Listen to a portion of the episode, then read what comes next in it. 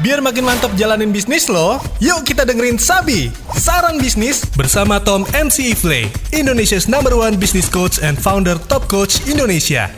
Dari 100% yang dimulai hari ini 96% itu akan hilang di 10 tahun. Tapi yang jarang dibahas, saat ini kita mulai 50% dalam 2 tahun sudah tutup. Jadi kalau ada 10 orang jualan kopi, 2 eh, tahun kemudian yang li yang 5 itu udah nggak ada. Bisa tutup, bisa ganti bisnis, pokoknya tutup. Yang menjadi kendala adalah 80% 5 tahun tutup. Jadi tingkat kegagalan bisnis itu sangat besar, terutama UKM. Jadi apakah modal nekat bisa? Bisa, tetapi nekatnya seperti apa? Ada yang nekatnya terukur, ada yang nekatnya tidak terukur. Ada yang nekatnya memang ada strategi, dia udah punya strategi nih, udah punya rencana, tapi kemudian bisa nggak ya? Udah deh, nekat aja deh. Nah, itu nekat yang terukur. Tetapi kesalahan-kesalahan fatal yang dilakukan oleh banyak pengusaha justru banyak yang tidak punya rencana tetapi nekat.